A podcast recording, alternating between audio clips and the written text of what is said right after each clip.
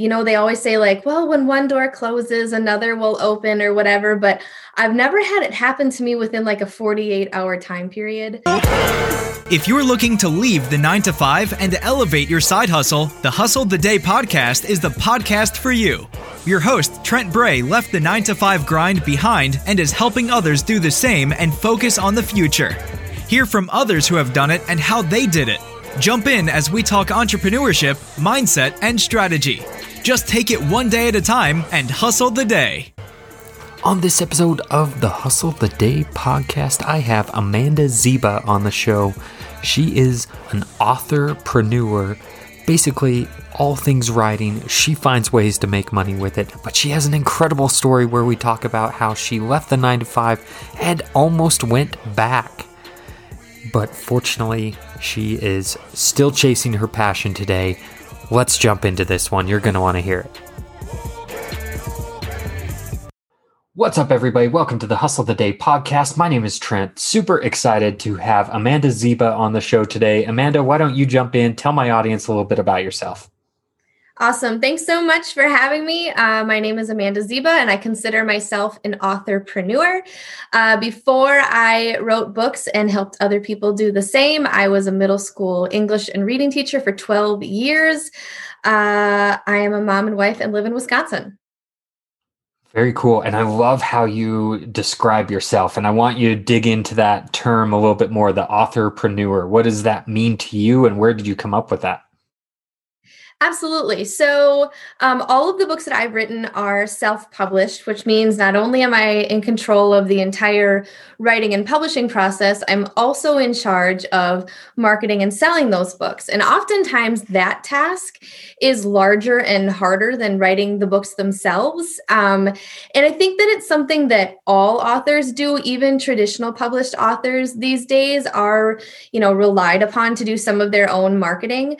Um, but really, when you're a self published author, it lies solely on you. And so it feels like I have two different roles. I am a writer, but I also need to be a businesswoman to sell those things that I write. And so, author didn't really, I feel like, cover all the bases of the things that I do in my day to day life.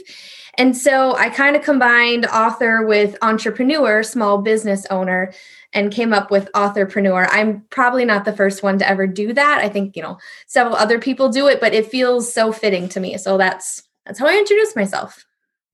Yeah, very cool. And I I love that uh, you know how you came up with that and you know the story behind it. And I do think that's true that there is so much that you have to do to self-publish a book. A lot of people think, oh, it's well, it's easy to publish a book on Amazon nowadays. And in a way it is, but do you want to sell it? yeah. right. You've got to you've got to be able to have that other side of the aspect, the business side of things as well. Um, so I I want to ask you, there are some kind of tried and true tactics, but at the same time, what are some of the main ways that you go about promoting and selling your new book?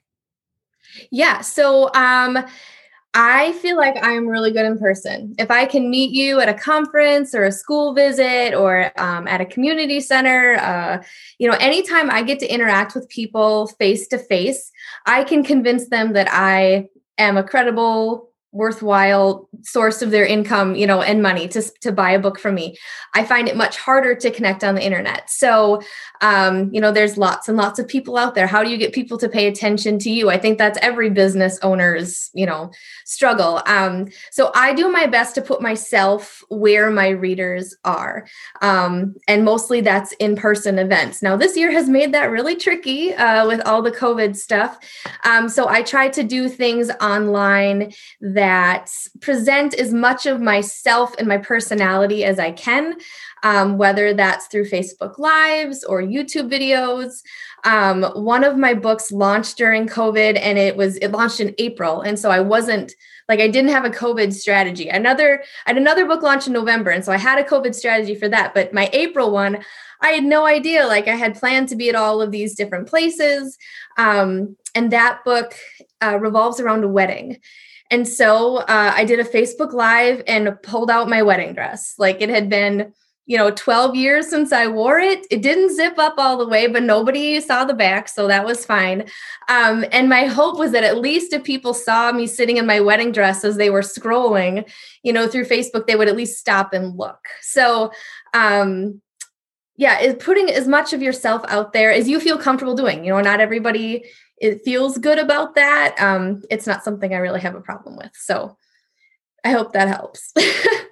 Yeah, that honestly, if I saw if I was scrolling through Facebook and saw somebody on a video doing a Facebook live in a wedding dress, I might stop and figure out what's going on. So that honestly was a great tactic, and um, you know, I I understand not having that strategy for that April book, and you know, changing that up for November, and hopefully you get back to the point where those in person events uh, can help you shine again here soon, but uh, a great medium also is something like this. You're doing a podcast yeah. right now, and for those that are watching on the YouTube channel, you know you're getting to see your personality as well. And for those listening on audio, I encourage you to go over to the YouTube channel so you can get to know Amanda a little bit better. But um, you do so much writing. There's so much that you're doing.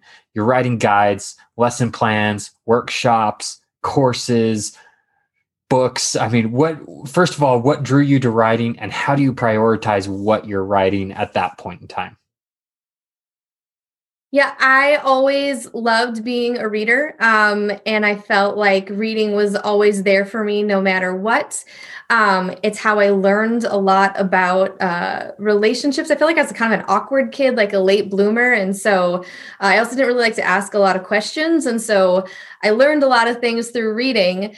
Um, and it was a really great escape for me. Um, not that I had anything awful to escape, but I just, I really enjoyed it. And so I wanted to be able to do that for other people. So I always tell people that my books are feel good fiction. Like if you need an escape, like especially during COVID, but anytime, if you just need to get away from life for a little bit, I'm going to offer you a feel good story that's going to take you away and let you just kind of relax a little bit. Um, and so I feel like because people offered me that gift and um, I also really enjoy writing, it was it was a good fit. Um, the balance part is tricky. So when you're doing all of these things, um, the way that I manage it is that whatever has the next deadline, that's what gets worked on next. So if I have class tomorrow, uh, the lesson plans are going to come before writing a novel. Um, or if I like, I release a first chapter Friday video uh, every Friday on YouTube. I read the first chapter of a middle grade book. Um, right now teachers are so overworked and there's so many new teachers in the field because people are retiring or leaving education and they don't know what books are out there. They're teaching the books that their teachers taught them which maybe their teachers taught them. And as you can see there there are a lot of amazing books out there. And so um, i put one out every friday to hopefully encourage them to use something current and relevant. Um, but if it's thursday and that video is not done like that moves to the top of the list. So uh, writer by nature. I, I work by deadlines. Um, I also, in the book world, work in a cycle. So you write a book, you publish a book, and you promote a book. And each of those things take a certain amount of time. So I can write um, a 50,000 word book, which is you know the average size of a it's, it's about like a shorter novel um, in about five to six months it will take me about six weeks to publish that as far as uh, copy editor, uh, cover design, uploading onto KDP, all of those steps takes about six weeks. And then, like, you promote it for the rest of your life. Um, but it just depends like so i i don't do hardly any writing in the publishing and promoting phase just because all my time is used in those two phases um what i have the hardest time is where i'm at right now and that is getting back to the writing. Like once I publish and once I promote, then I have a really hard time getting back into that writing, which is so silly because as soon as I do it, I'm like, oh, yes, this is why I do this. I love this part. This part is the funnest part. But it's just the getting started that that always seems to take me way longer than it should. Yeah, that's funny how some of those things happen. So like uh, I, I can relate in that the podcast interviews sometimes i'm very introverted by nature and so it's hmm. like i, I don't really want to do this and not not specific to you because you know we've talked before and we had a great rapport and whatnot. But then as soon as I get talking, it's like, oh yes, I love this. This is fulfilling. I love I love talking and connecting with other individuals. And one reason that I really wanted to talk to you is you had a really interesting story about leaving the 9 to 5 and then almost going back. Can you tell me about that story? Yeah. So uh, when I uh, I've oh, I've had this dream for a long time to be a full time writer, and uh, when my kids were little, we had two teacher income, which is not that big, um, and two kids in daycare. And the reality of leaving a full time job just wasn't there. And so I told myself when my kids were really little, um, when both my kids go to kindergarten and we do not have to spend a mortgage payment on daycare, right? When we can, when we have that huge, obscene amount of money that is not going to daycare, there will be more room in our family budget and I can make this I can make this work. Um, I'm willing to sacrifice some other things so that I can do this. Um, so there was that idea. Uh, then there was uh, it all kind of lined up. I was in a new teaching position at a new school, and it was a horrible fit for me. It was a toxic work environment for me. I just really was miserable there. Um, and then the third piece that that worked out really well is that um, I was offered a part time teaching job at a college and also a contracted position as like a writing content editor um, for a cultural connectivity company in the Twin Cities in Minneapolis. And so I was able to cobble together enough of like freelance work where I knew that I was still going to get paid something. Um, and I didn't have to rely on a full-time teaching job. The other, the other really great piece is that when you quit as a teacher, um, you quit in June, but you get paid June, July, and August. So you essentially have three months to figure it out before you really need to make any money. Um, I also, for the 18 months prior to quitting, put 20% of anything I made in my writing world into an envelope. Like I legitimately had a like white envelope that said Go Pro on it in the safe in our basement. And 20% of everything just went in there. So between the three months of teaching salary and the money that I had in there, I essentially had like a six month safety net. So if I couldn't figure it out, I didn't have to negatively impact my family finances, which was always like my goal. Like I knew that I wanted to do this, but I didn't want to do it at the expense of my family's, you know, well-being. Um, so I did. I did all those things and it was going really well. And I was getting speaking engagements and school visits, and I was totally making it work. Um, but then COVID hit. And I think that there's this myth out there that if you publish a book, it will be your income, it will be your retirement, it'll like be the thing that like makes you all the money. But the reality in the book world is that nobody really makes a lot of money in the book world. Uh the, the publishers make some the authors make some the bookstores make some but like very few except for your household names probably are striking it rich. So when covid hit all of the things that i did that really made me money like school visits and speaking on panels at conferences and uh, teaching at writing camps and running in person workshops like all of these things just disappeared. And you know at the time we're like oh you know six weeks two months whatever like none of us knew that it was going to be a full year like maybe even more. Um and so that was that was really scary. Um and so when a full-time position opened up at my college that I teach at, I was like, hmm, full-time income, like, you know, uh, benefits, retirement, 401k, like all of those things that I was willing to sacrifice before for my dream um, were starting to look really appealing. And um, because I wasn't making it, you know, with the way that I used to, I I was going to kind of put things on hold and go back. And so um, I actually applied and I interviewed and you know i really like thought it was a sure sure bet thing. Like i'd gotten so much great feedback from my dean and the people um and then i i didn't get it. And i was pretty shocked. Um i mean you don't want to be arrogant or whatever but i thought you know i thought i was in. Um And then two days later, I booked the biggest project management project I've ever had uh, that put me back on solid ground again. So I didn't have to come up with a plan B. Um, and you know they always say like well when one door closes another will open or whatever but i've never had it happen to me within like a 48 hour time period um, and so i just feel like all the other times that i that i really worked hard and like it just didn't pan out or like all the other times i did everything i was supposed to and just didn't quite make it like this was the time it came back to me so um long story but that's that's my full time quit, maybe full time. That's the that's the that's the story.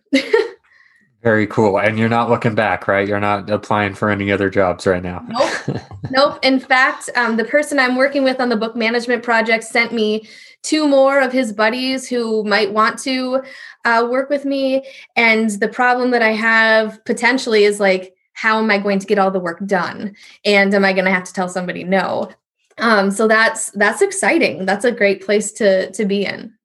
Yeah, that's a good problem to have for sure. How do you structure all this writing in with everything you're doing? Like, for example, you know, we've got a hard deadline to end this podcast because you have to go pick up kids, and, and that's just part of life. And I understand that uh, being the father of three young kids myself. But how is it that you structure writing not only by the deadline side of things, but um, with everything else that you're doing? I'm pretty critical with my time. Um, I don't watch TV in the evenings. I'll sit with my computer. So when my kids go to bed, you know, from eight to 10, I'm usually working on something.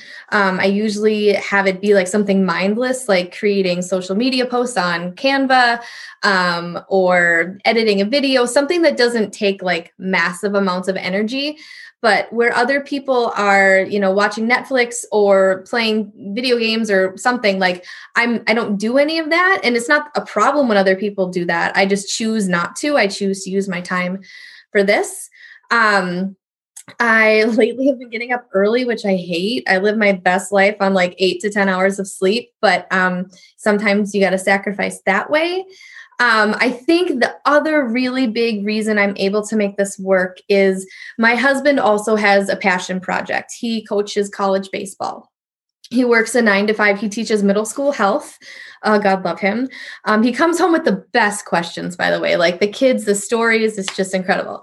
Um, but he so he'll work 40 hours a week like right now it's baseball season so he works 40 hours a week at the middle school and then he'll go work another 25 to 30 hours at baseball um, and this helps me for two reasons. One, if he's at baseball practice at night and the kids are in bed, there's nothing else, you know, for me to do. Like I can I can work without that guilt that I'm leaving somebody out or not paying attention to someone. The other thing is that he's always supportive of me and my work because he has something too. And when he says, I'm going to be gone this weekend for baseball, I say, see you later, have fun, good luck.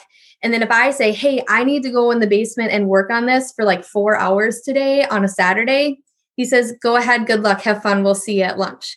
Um, and we do not give each other grief about that time away. And like when I used to go to writing conferences or to Michigan for a week to work at a young writers camp, it's always good luck, have fun. I hope it goes well.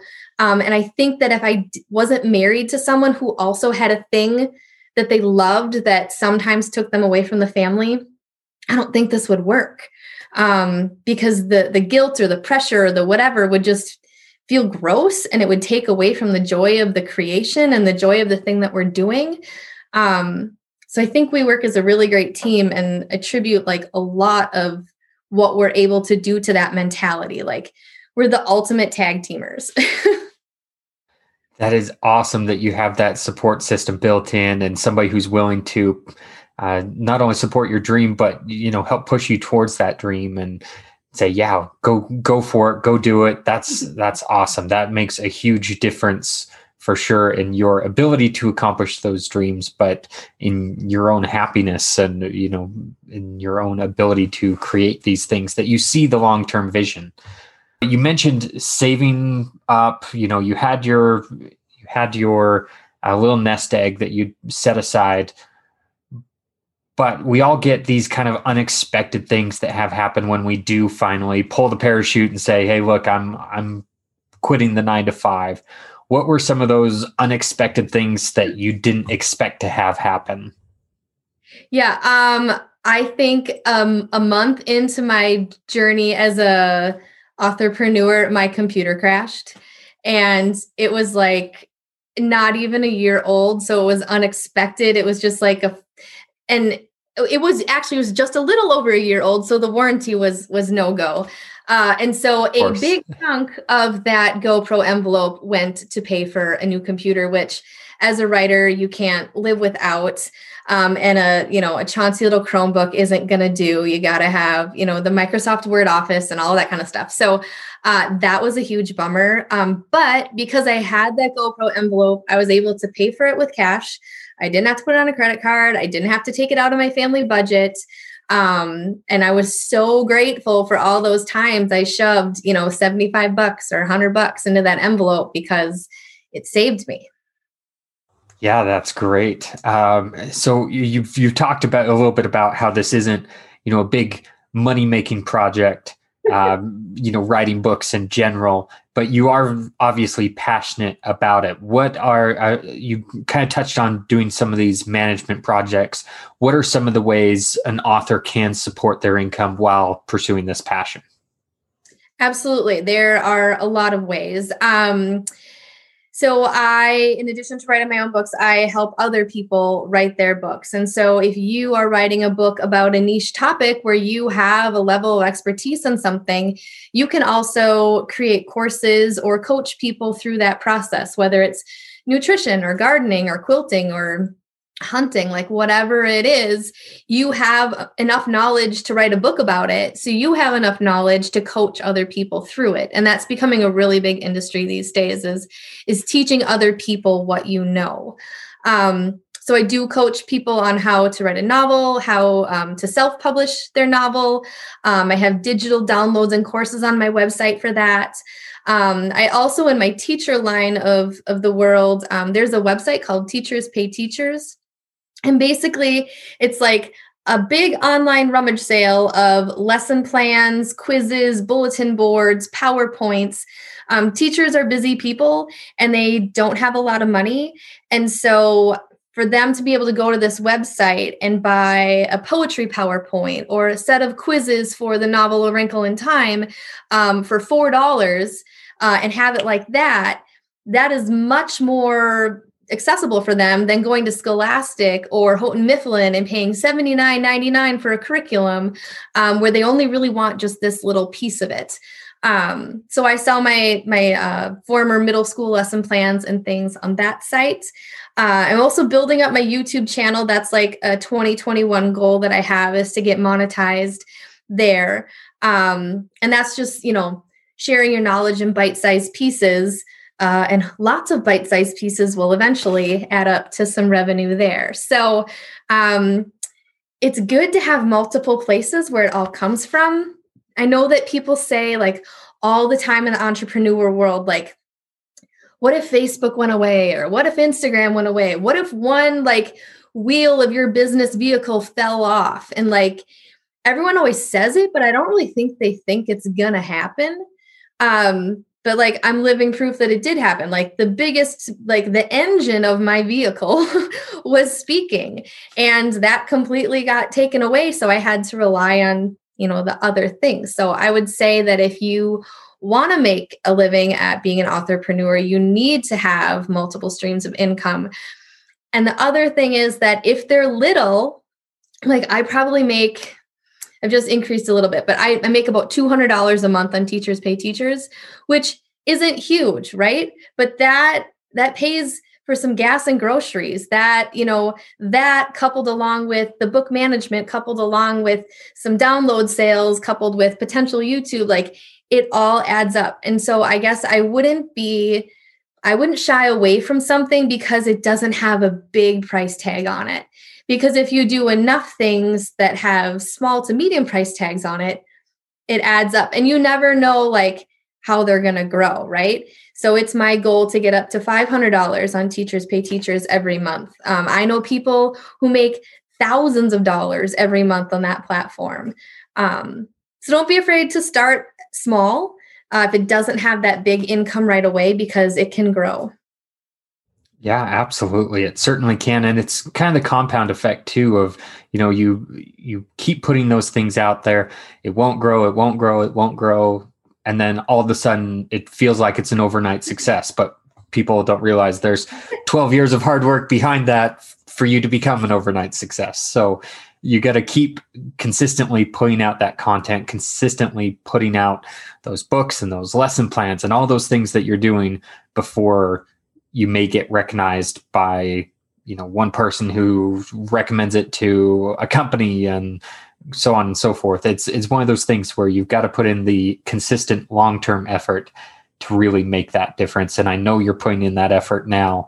And it's exciting to see uh, like checking out your website seeing all the things that you're offering out there is really awesome because i think uh, people don't realize how valuable a resource it can be to have people like you within their network of hey i, I need a lesson plan on this well amanda's got one and you know it's just one of those things that you need to just keep putting it out there and get on podcasts like you're doing now and yeah. you never know when the right right person it just might click with them yeah two thoughts you got like my dad always just says like throw enough spaghetti at the wall like something's gonna stick like you got to be willing to try things um, because if you only just stick with you know what you know in a narrow frame um, it might just be right outside you know the the, the next noodle is going to be the one that that hit uh, you consider yourself the word nerd um, yeah.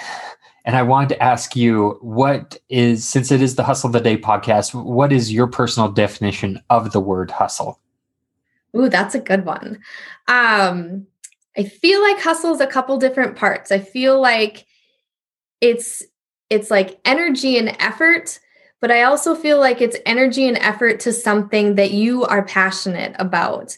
Like we know a lot of people in our lives who work very, very hard at what they do, but they do it because they have to or because their boss asks them. Um, I feel like hustle is like when you are 100% committed to the results and to the desired destination. And when you apply all the resources within your grasp to that direction, uh, that to me, that to me is hustle. I love it. I I completely agree that you know it's got to be something that you're passionate about, or otherwise that that true hustle really isn't there. Uh, it's more of just doing work. yeah, yeah, and you got to like just really got to own it and live it. Like you can see from like word nerd is is not like a fake thing for me. Like if I'm gonna see if you can see, I have on my you see in gold glitter letters on my wall it says word nerd. Like I and I told you this when we were talking before too, but um, so my my name is Amanda Ziba, A to Z. Like I didn't pick my husband for his last name, but it really worked out like in my favor and benefit. So um, yeah, word nerd. That's all. That's that's totally who I am.